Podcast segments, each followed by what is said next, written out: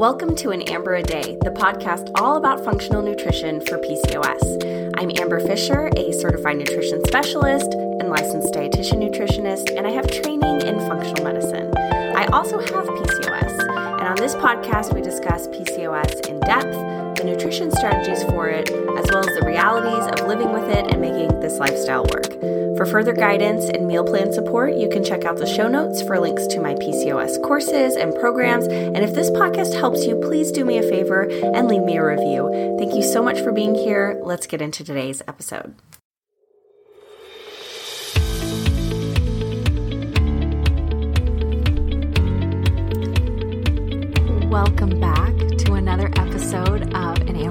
The Functional Nutrition Podcast. I'm Amber Fisher and I am your host. Thank you so much for joining me today. I'm excited to see all of you virtually and I'm um, excited for those of you who are listening. Today's topic, we're going to talk about a few things that um, can help increase beneficial outcomes during IVF or, you know, by extension, other fertility treatment cycles. So most of the research that's been done has been specifically done on IVF because it's more of a uh, medical experience, but you can infer from a lot of these evidence that, um, that a lot of these things would, would, uh, make a difference for other fertility cycles, such as if you were going through, you know, Clomid, Femara, Letrozole, which is another name for Femara, um, or IUI cycles, things like that. So, first of all, a little housekeeping. Always at the beginning of the podcast, I talk a little bit about what's going on with me, a little bit of personal stuff. So, if you're here just for the educational info, you can probably skip ahead about five ten minutes. Um, but for my listeners, for my regular listeners, what's up, guys? Um, sorry for the cash look today. Just decided, you know, this is what I really look like. a lot of the time. A lot of times I dress up for podcasts, you know, because I don't leave my house that much these days. Uh, it's been a while since I've left my house very much. So when I do podcasts, I often like dress up and put on my makeup and do my hair and all that. Um, cause it's fun to do that sometimes. But today I was like, nah, I'm just going to come on here like me. So here I am. Um, so what's been going on with me? Well, uh, I think I told you guys last time that I hired an assistant, which is awesome. That's going really, really well. And so thank you for all of you guys who, you know, were supportive of that and have been really patient as we're trying to get the kinks work out. We're still kind of in the middle of that. She's taking over a lot of my like emails and stuff. So if there's a little slowness for you guys with email, um, you know, uh, a little confusion, uh, with all that, just be patient with us. You know, definitely if you haven't heard heard from us or something, like reach out again because uh, we're moving things into different inboxes to try to find like a system that works for us. And it's a little confusing right now. Um, another thing that I really, really wanted to let you guys know special announcement. Uh, I finally broke down and did it and I made a Patreon. So, um, those of you who don't know what Patreon is, uh, Patreon is this cool kind of website where you can actually like support your favorite kind of content creators, podcasters, um, people who are doing like virtual work. You can support their content creation. Um, and so you do it like almost like a subscription service. So there are different tiers. Uh, I'm not going to like go into like a ton of it with you guys because uh, you, you all know that I've been doing this podcast for two years. I have never done the whole like money thing with it. Always my goal was always to give free content out and to like help people and all of that. But I've reached a point in my work where I'm really enjoying the work that I'm doing with podcasting. I'm enjoying the work that I'm doing online and I want to be able to do more of it. And in order to do that, I have to, uh, I have to adjust like the financial streams of resources and where they're coming from. And I just feel that, you know, um, a lot of people, not a lot of people, a few of you guys have actually asked me about this and, and wanted to know how you could like donate or support or whatever. And I, I used to kind of be like, oh, no, no, you know, don't do that. Um, but the more I think about it, the more it's like, well, it, it's up to you. Like nobody's telling you you have to, right? This is still a free podcast. Um, but if you do listen to me regularly and you feel like you get value out of it and you enjoy listening to it and you want to help support, you know, making it better, um, as well as getting some cool, uh, extra special gifts, then I've created resource for, for that. So, um, I, uh, like I said, I like feel super uncomfortable asking you guys for money.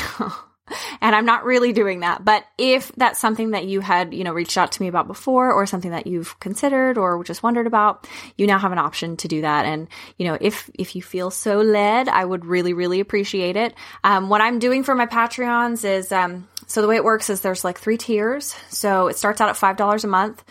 Uh, so, you know, it's like very low investment. It's not like you're like paying $100 a month for the podcast or whatever, but $5 a month.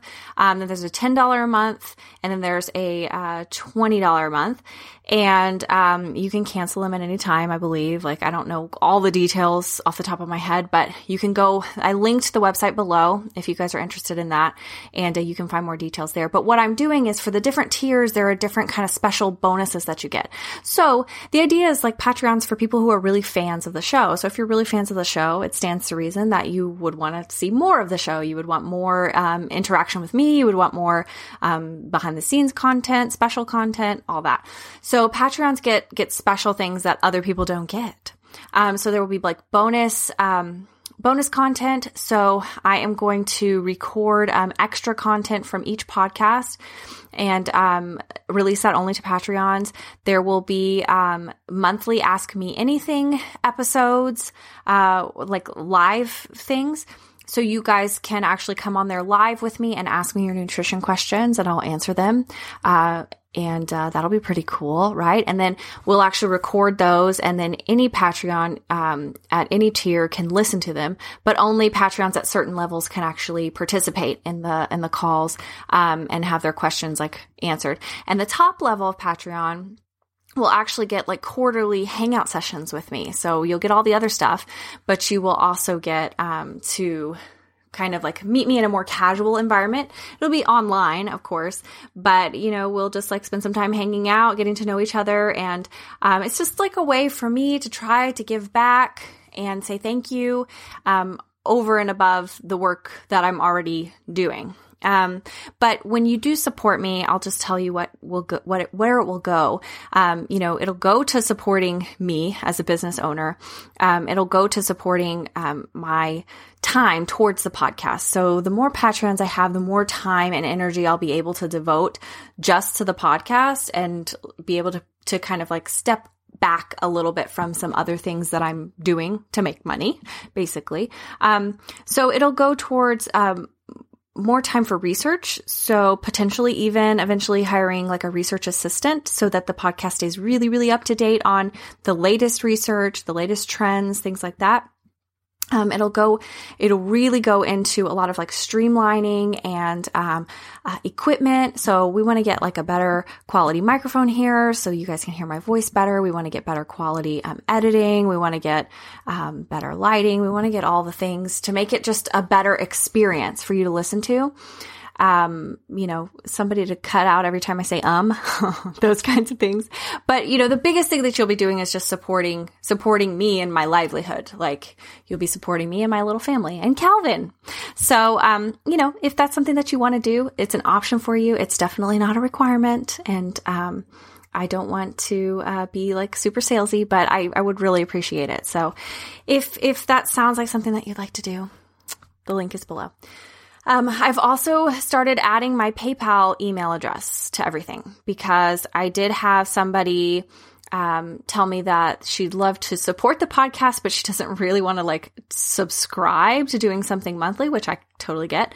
Um, so if you do want to give like a one time donation fee, you know, a one time donation just to like say thank you, like, hey, I like the podcast, like here's a donation. Um, now you guys can do that. So my PayPal email is below and you can send um, money there. And if you need to, like, if you want to make sure with me or whatever, you can email me if like you have any questions on that.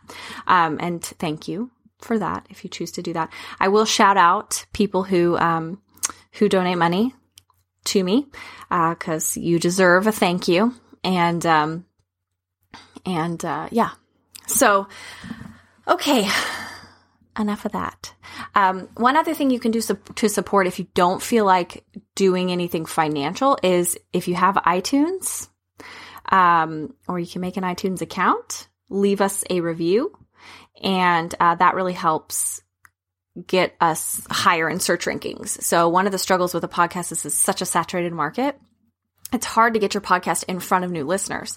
Um, you know, so if you are a regular listener, you feel like this has value for you, probably people that you know or people that you, um, people who are like you would like it too, but if they don't know how to find it and it never comes up on their search results, it's hard for it to to get out there. So, um, you know, if you if you leave a review, you're doing you're doing something really major to help the podcast um, grow. So thank you. Um, I know, you know, listeners, my the growth of my podcast is not your top priority. You guys have other things going on. You want education and things like that, and I'm I'm committed to to continuing to provide that for you guys. So I appreciate anything that you um, decide to give back in return if you do decide to do that. Okay, moving on. Uh, let's see what else is new with me. Uh, Calvin, I don't know if I told you this, but Calvin is like starting to walk. So it's super cute. So, so far he still prefers to crawl, but he's started to get more brave and he'll like walk between like the couch and the coffee table and you know, he'll just like do little four or five steps. And uh, it's so cute. It's really, really cute.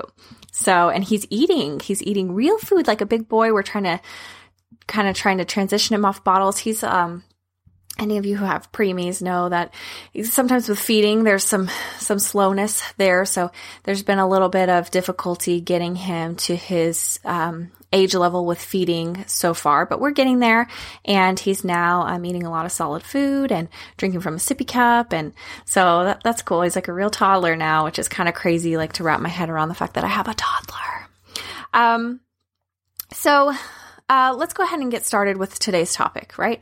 So, why are we talking about this? Well, uh, IVF is close to my heart. I, for those of you who don't know, I am an IVF mom. So, um, I had my son through uh, IVF. He was the result of our second uh, frozen embryo transfer, FET. And um, he was the final embryo of our first egg retrieval. So we we did one egg retrieval. We um, had two quality embryos from that egg retrieval, and uh, he was uh, the result. So um, we're very like we feel very fortunate that it worked for us so quickly, um, and that we you know we were lucky enough to have our son. He's a little miracle. Um, but, you know, the experience of being a nutritionist and going through IVF was really interesting.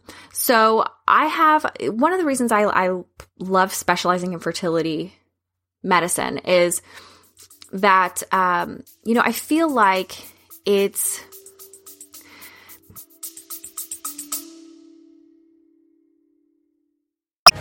Welcome to the Alchemy of Natural Healing.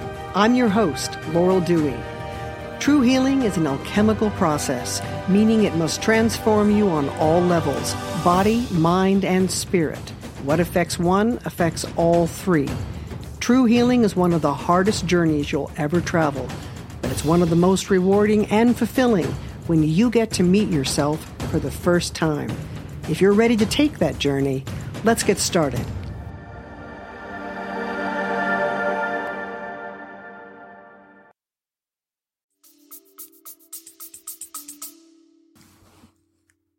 We often see these like two sides of things, right? We see like the patient side of being like going through IVF and the, the the torment and the difficulty and all the health conditions that usually go behind that and and the difficulty like trying to figure out what to do. And then we see like the nutrition side or the like the healthcare provider side that, you know, feels like it has all the answers or you know that it's all there is or um as very matter of fact and so, as a nutritionist, I had like an interesting perspective because I have, you know, PCOS, I have my own health conditions, I've had cancer. Like, I've been through a lot of that patient side stuff and I know what that's like. And I know the fear of infertility and I know how much it takes away from you mentally, emotionally, how it exhausts you.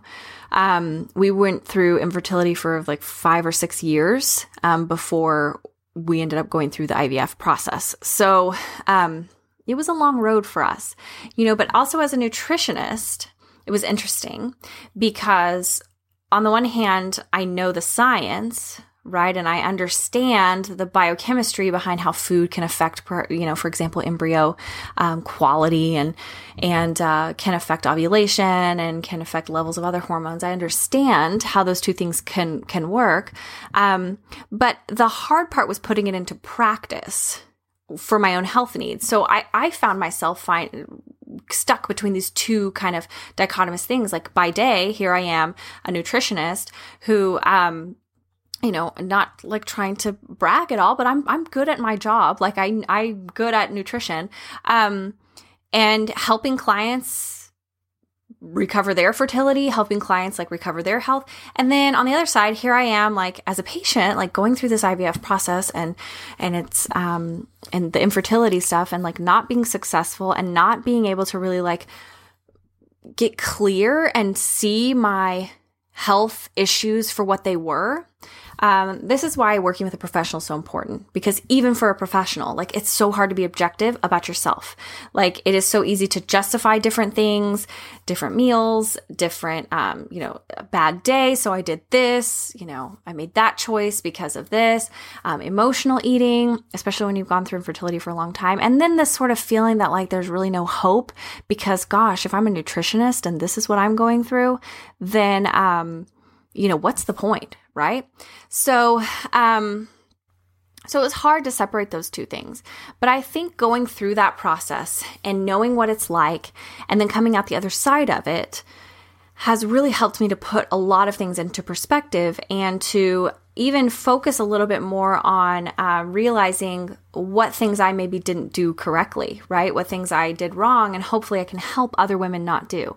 Um, so today, what I want to talk about are a few things that I added in at the very end of the whole IVF process, and I wish I would have done from the beginning. Um, because they do have solid research behind them, and we're going to talk about a few different studies and things like that. Um, they do have solid research behind them, and you know, objectively, like they help, they reduce stress, um, which is such a difficult problem going through infertility and can potentially save you some money down the line. Um, so I wonder sometimes, like, well, if I had like really, really given it my best shot, like I urge my clients to do, would I have had to go through IVF? I don't know. I don't know. Um, things are so foggy from that. But what I do know is that I've seen this in practice with many of my clients um, who have gotten pregnant either fairly quickly from IVF or through other fertility medications or just naturally. I've had a, a spree of people getting pregnant naturally lately, which is really cool. Um, so I know that these things help. Like I can see it happening in front of my eyes, you know? And so these are some things that um, when I finally kind of got my head in the game, um, and sort of started to accept that, like, I really did want a child and I really did uh, want IVF to work, and I didn't want to hold on to my anger and bitterness anymore. When I finally wrapped my head around that, and it almost paradoxically helped me to let go of the outcome, uh, if that makes sense. And and so I started implementing some things that I wish I would have done all along. So, um, and I think we'll talk a little bit more about that whole mindset thing. Um, in this podcast too, but I want to go over the the science stuff first. Um, so the three things that I started doing. Uh, number one, I started taking better care of my health, like what I was eating. And I've been open about this before that, you know, I'm I'm somewhat embarrassed, uh, though not ashamed, to admit that when going through a lot of the infertility stuff that we went through, um, when going through uh, some of the bouts of cancer, I did not take care of myself like I should have. I was not eating well. Um, I was not like eating regular, consistent meals. I was not eating on time, and the quality of the food that I was eating was not great. Like there were times when I just was like eating fast food and and stuff. I'll just be honest with you like it's it's um, nutritionists are not always perfect right uh, and i think i've said this before but a lot of women are drawn to a nutrition career because they struggle with their diets because they struggle with nutrition. And so it's like a hyper focus for them. So they end up you know being so dedicated to learning about it that they make it into a career. But it doesn't change the fact that um, it's something that they struggle with right Um, and that's that's always been the case for me. Like uh, nutrition has never been something that came super easily to me. Like the understanding of it, yes, but the actual practicality of implementing it into my life, no. It's it's always been a battle.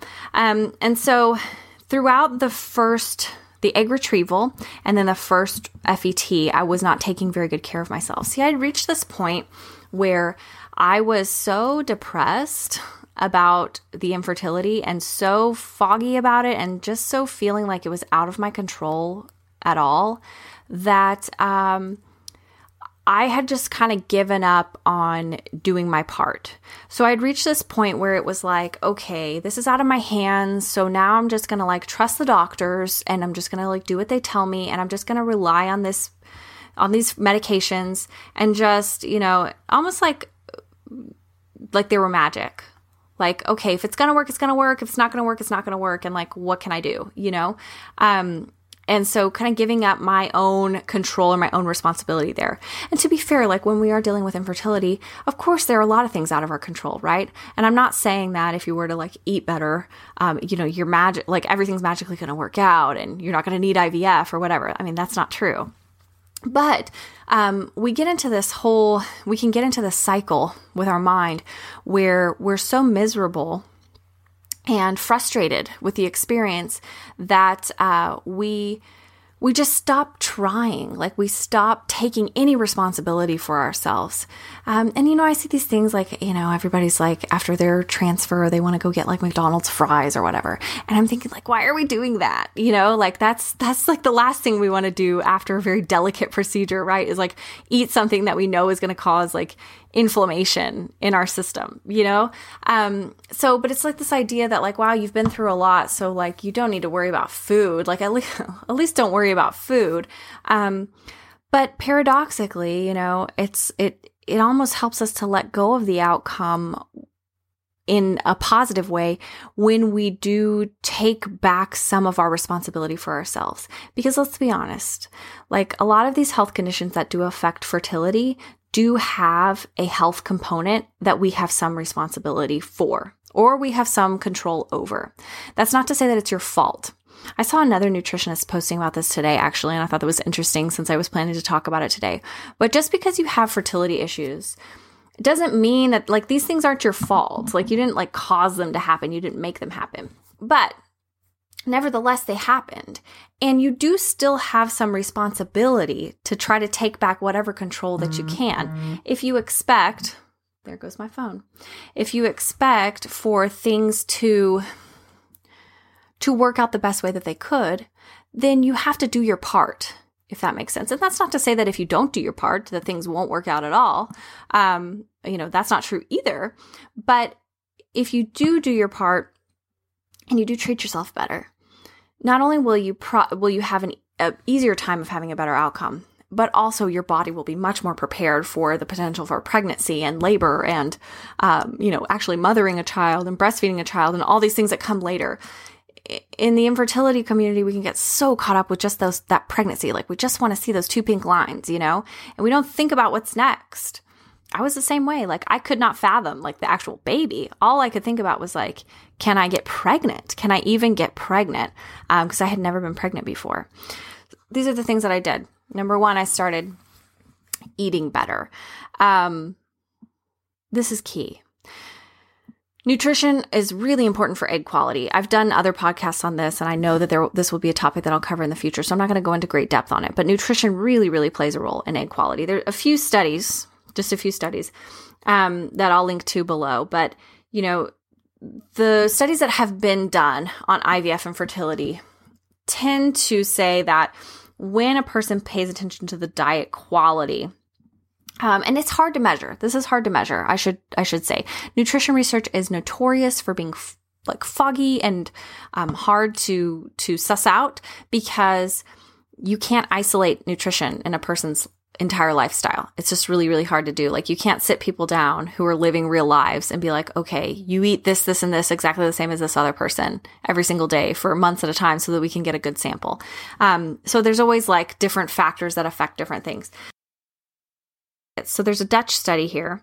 Um, women who had like a one point increase on their um, dietary preconception dietary risk profile, which meant that they had like a one point, um, they were you know slightly higher on the um, beneficial nutrients that they were taking in. They uh, had a 65% increased rate of ongoing pregnancy.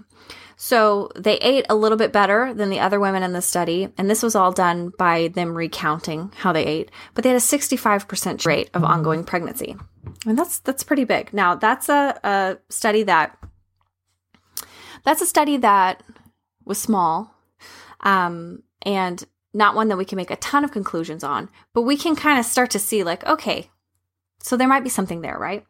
Um, there's been some studies done on the Mediterranean diet and uh, IVF.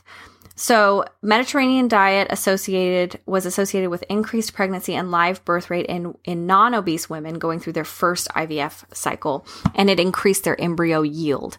So, um, we've had lots of studies done on the Mediterranean diet, and this is one reason why, like your doctor is probably always me- recommending the Mediterranean diet. Mediterranean diet is is a little bit easier to kind of account for in a study. Um, it's essentially a diet where you just eat like lots of, um, you know, good quality oils. Like you have, uh, protein, but you limit red meat proteins. Um, and then every, you eat a lot of whole foods, but it does have grains in it, but they're, they're whole unrefined grains. Um, fruit and vegetable intake in another study was um, correlated with increased success in an IVF cycle. So that's just three studies. There, there are a lot out there. Um, but they all kind of point to the same conclusion that if you pay attention to what you're eating during your IVF retrieval, um, it does make a difference in how many embryos you get and in the quality of those embryos.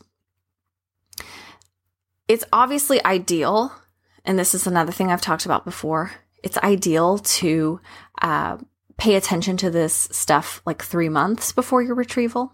But even if it's just the month before, like it can't do any harm to start focusing on your nutrition.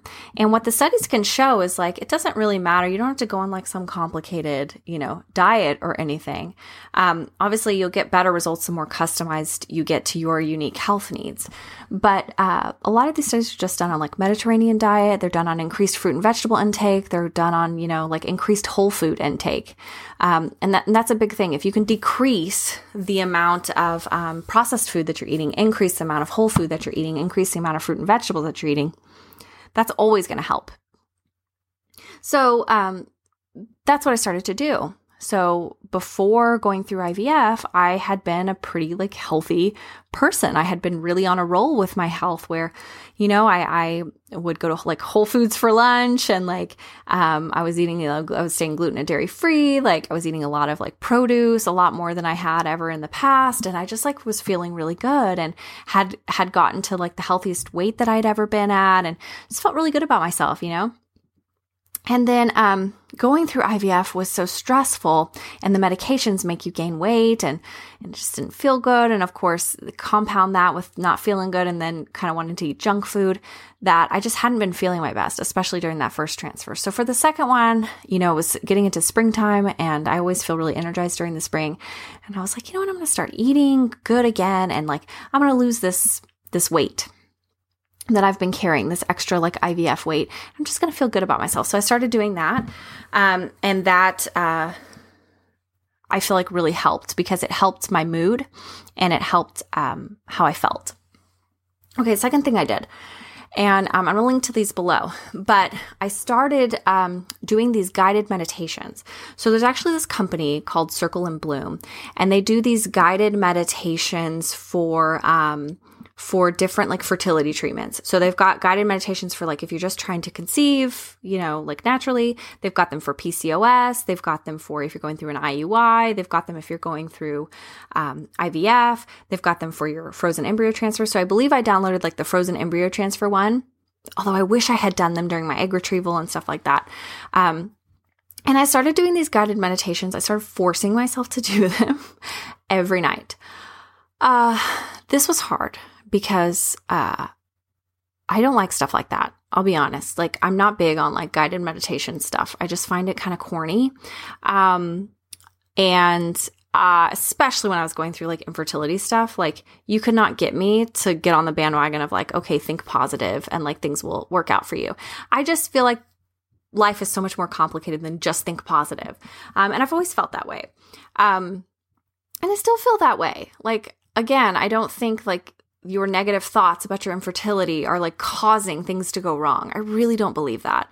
Um, but here's what I knew I knew that my bitterness and my negativity about the process was harming me because I was not my old happy self. Like the light had gone out of my eyes. I just wasn't in a good place. And I didn't want to feel that way anymore. I wanted to feel better about the process. I wanted to find hope again in the process. Like I wanted, if I did get pregnant, to be excited about the pregnancy and not scared to death about the pregnancy, if that makes sense.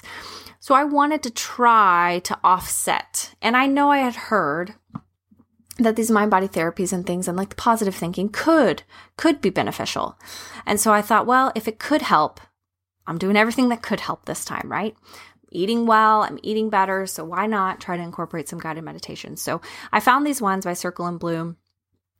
And um, I'm actually an affiliate of theirs now because I liked their product so much when I was going through IVF, and now I recommend it to clients. But um, what they do is they like walk you through each day of the process. So for like the frozen embryo transfer, there was a meditation for like leading up to the transfer. There was a meditation for the day of the transfer. And then there was a meditation for like each day after, just helping you visualize and imagine the embryo implanting. And um, that was so helpful because all day long I was scared. All day long I was scared. But when I did those meditations, I had like one half hour segment or one hour segment where I actually felt calm.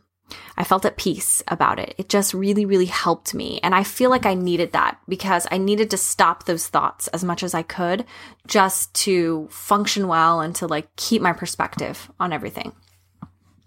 So the meditations I feel like really really helped me even though I'll admit that like they did get on my nerves. So especially after I um after I did get pregnant, I kept doing them because they have them for pregnancy as well and they kind of like have one for each week of pregnancy which I thought was like super cool, you know.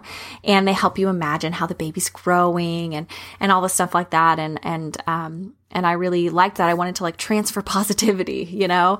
Um but even though I liked them and I felt like they were helpful, they still got on my nerves sometimes because it's just not like me to do that. Um, but I think it was good for me. I really do, and I, I, think it's good for for even people who are skeptical about that kind of stuff to do that. Um, you know, I wrote down some things because there's not a, a, a ton of like research about okay, like this specific mind body, like this meditation specifically, like improves IVF outcomes, right? You're not going to find research like that. What you do find though is research that shows that mind body therapies, so we're talking about yoga, we're talking about meditation, and we're talking about like cognitive behavioral therapy. Those are kind of the big ones that are usually studied. Those three things are associated with reduced markers of inflammation. Um, like C reactive protein, for example. And there are good studies that show that when people do those things and incorporate those things into their life, inflammation levels in their body do reduce, which means that stress in their body reduces. And then we've also got anecdotal evidence that people say when they do these things that they are more grounded, they are more well rounded, they feel better about things, they have a better outlook on things, which um, is also positive, right? Because the IVF experience is not just about the IVF experience. The IVF experience is about how you, as a woman, process the IVF experience, what it means to you. Is it traumatic for you? Is it beneficial for you? Is it positive for you? Those are things that matter too. It doesn't just matter whether you get pregnant or not, it matters how you cope with the IVF experience. So, guided meditations and things like that help you cope. Like, they help you feel better. And that's important because this is stressful and it is traumatic. And, you know, if you do come out the other side of it without a baby, like, gosh, ouch, you know, um, even with a baby, there's still so much that you have to work through emotionally after you've gone through IVF.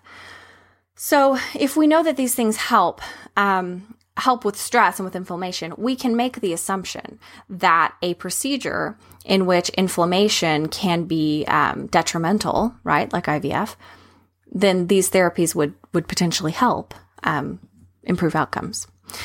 Okay, so I did those. And um, the last thing that I did was I really invested in fertility acupuncture. Um, I think sometimes think people think acupuncture, and like I kind of had this thought process. I thought that acupuncture was like a little woo woo, like you know they say it helps with IVF, but I'm like, but does it really? Um, I know when I told I told some people that I was going to do acupuncture for IVF, and they're like, really? Like, does that really work, or is that just like you know one of those things like, um, you know, like meditation or whatever? The thing is, acupuncture has been extensively studied in fertility. It really has. There's like ample evidence that it helps. Um, you know, there's different theories about how it helps because it, it does use a completely different form of medicine. You know, it's Chinese medicine. So we're talking about energy meridians on the body. We're not talking about, um, you know, it's not Western at all. So it's interesting that it's so effective, right? Um, I think that's pretty cool. But a lot of people struggle to kind of put it into their Western mindset. Uh, but we do know that it works. It works so well that many of the major fertility clinics in the country have their own fertility acupuncturists on on site on staff to like provide these services to women because fertility clinics since they do primarily get paid out of pocket like they want their outcomes to be as good as possible. That's why sometimes they'll turn you away you know if they don't feel like you're going to have good outcomes. So um so it's interesting you know if they're on board with it then you know it works. Um and actually, you know, I won't go a ton into the research on this because I just did a podcast a couple weeks ago with my good friend Melsa, who is a fertility acupuncturist in San Antonio, and she um, she was actually my acupuncturist while I was going through IVF, and um, you know, I felt like that experience was really foundational to the success of my FET. Um, it was such a stress reliever it was another chance to do another meditation. So a lot of times I would do the meditation twice on that day. I would do it while I was at acupuncture and then I'd do it before bed again. Um, and I feel like any time, any chance to just rest, relax, reflect, and not be feeling so super stressed, especially while going through this very stressful experience, any of that that you can get is beneficial. Um, but also, you know, we know that if women have acupuncture done regularly and at specific times around their transfer, that it doesn't increase uh, pregnancy rate. And so um, I feel like it helped because, you know, this embryo was not the highest quality embryo, right? But he just needed to kind of like implant and get get moving forward and then um, my body could kind of pick up the slack, right? So I feel like acupuncture really helped increase the odds that that embryo implanted, which which it did. And um, I started the acupuncture several weeks before um, before the transfer. What Melsa recommends is uh, at least six weeks before, preferably before your retrieval, um, and then continuing on through your transfers and everything. That's when you get the best results from it. But, you know, even if you just come in like right before your transfer, but it's like anything else, like it's like nutrition, um, it's like meditation. All these things are cumulative, right? So you are going to get the best results the more time and effort you put into them. So with nutrition, like, yes, eating better the week of your transfer, it makes a difference because what it'll do is it'll help balance your blood sugar, which helps make implantation easier. But uh, it would make far more of a difference if you could start it, you know, a month before, or even better, three months before, right? And we know this from the process of folliculogenesis. If you're interested in any of that stuff, um, there's another podcast I did all about like IVF and um, and pregnancy and and uh, how to prepare, you know, how to prepare your body with um, nutrition for that. And I'm actually like low key working on a book about that. We'll see when I get it done. Um, but you know, that's really a passion of mine is preparing women's bodies for for pregnancy and fertility through fertility medications. Um, so those three things are proven strategies, right? And I'm all about like evidence based stuff. Now, I know with the like mind body therapies, you're making a little bit of an intellectual leap there, but I think it's a leap that can be made. Um, it's the same kind of thing with with other stuff with nutrition research. It's like, well, we know that nutrition, you know, uh, does this, this, and this. Like it lowers, it, it regulates blood sugar and it um, lowers inflammation and um, all these things, right? And increases um, the amount of like vitamins and minerals in the body. So we know it does that. And then we know that women have poorer outcomes when they are like high in inflammation levels and when they are um, carrying excess body fat and when they um, don't have like great nutrient density or whatever. So we can make the assumption that, like, okay, if nutrition does that, and we focus on nutrition, then it should improve this other thing, right?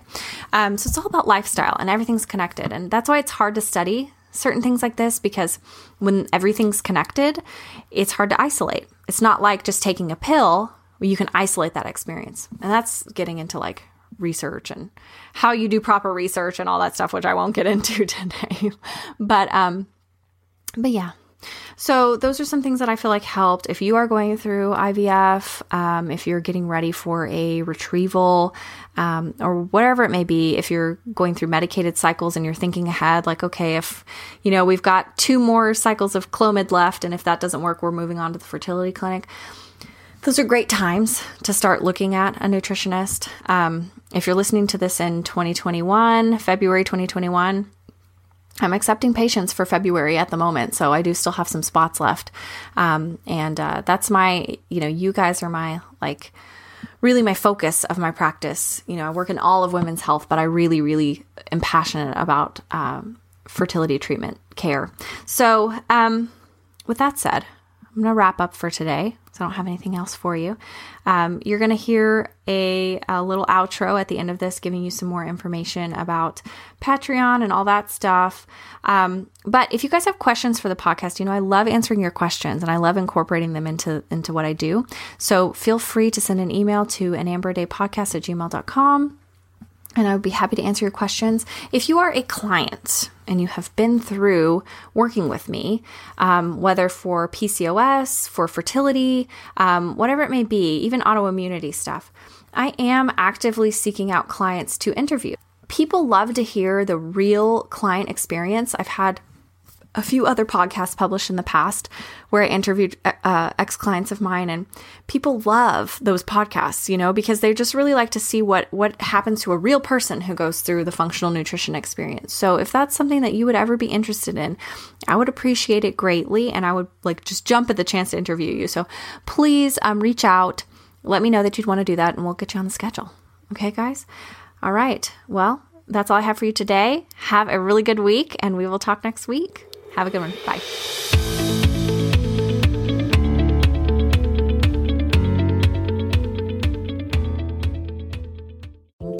If you learned something today or you enjoyed today's episode, or both, I'd love it if you would leave me an iTunes review and share this with a friend.